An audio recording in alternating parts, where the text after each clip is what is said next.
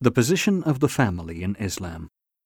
Islam's concern about the welfare of the family may be summarized in the following points. one.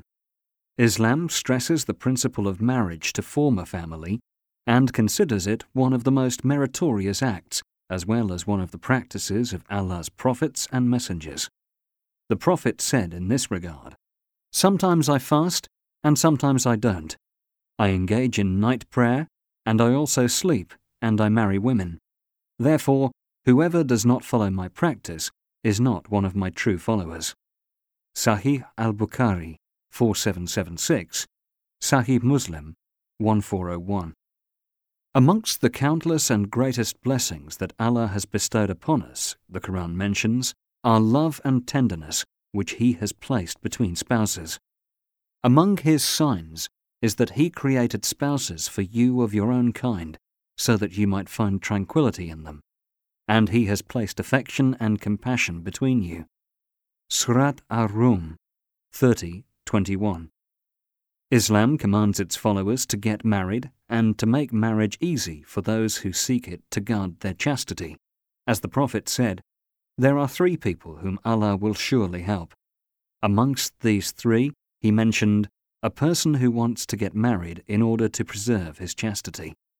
Sunan At-Tirmidhi one six five five.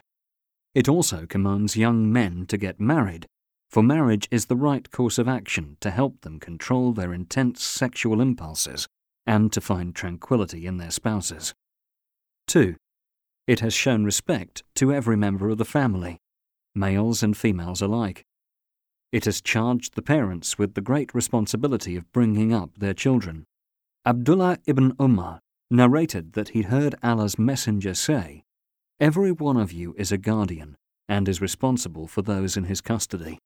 The ruler is a guardian of his subjects and responsible for them. A husband is a guardian of his family and is responsible for it. A woman is a guardian of her husband's home and is responsible for it. And a servant is a guardian of his master's property and is responsible for it." Sahih al-Bukhari eight five three, Sahih Muslim one eight two nine. three. It encourages children to honor their parents and commands them to express respect and appreciation to them, look after them, and show them due obedience until their death.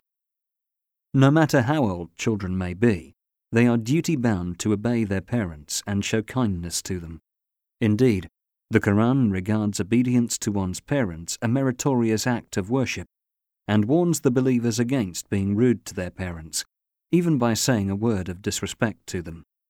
"Your Lord has decreed that you should worship none but Him, and that you should show kindness to your parents. Whether one or both of them reach old age with you, do not say 'Ugh' to them out of irritation, and do not be harsh with them, but speak to them with gentleness and generosity." Surat al-Isra seventeen twenty-three. four. It commands parents to safeguard their children's rights and urges them to spend on them equally and treat them justly in all apparent matters. five. It directs its adherents to maintain the ties of kinship by keeping in touch with their relatives from both parents' sides and showing kindness to them. These relatives include paternal and maternal aunts and uncles and their children. Indeed, Islam regards maintaining the ties of kinship as one of the most commendable acts, warns against severing such ties, and considers doing so a major sin.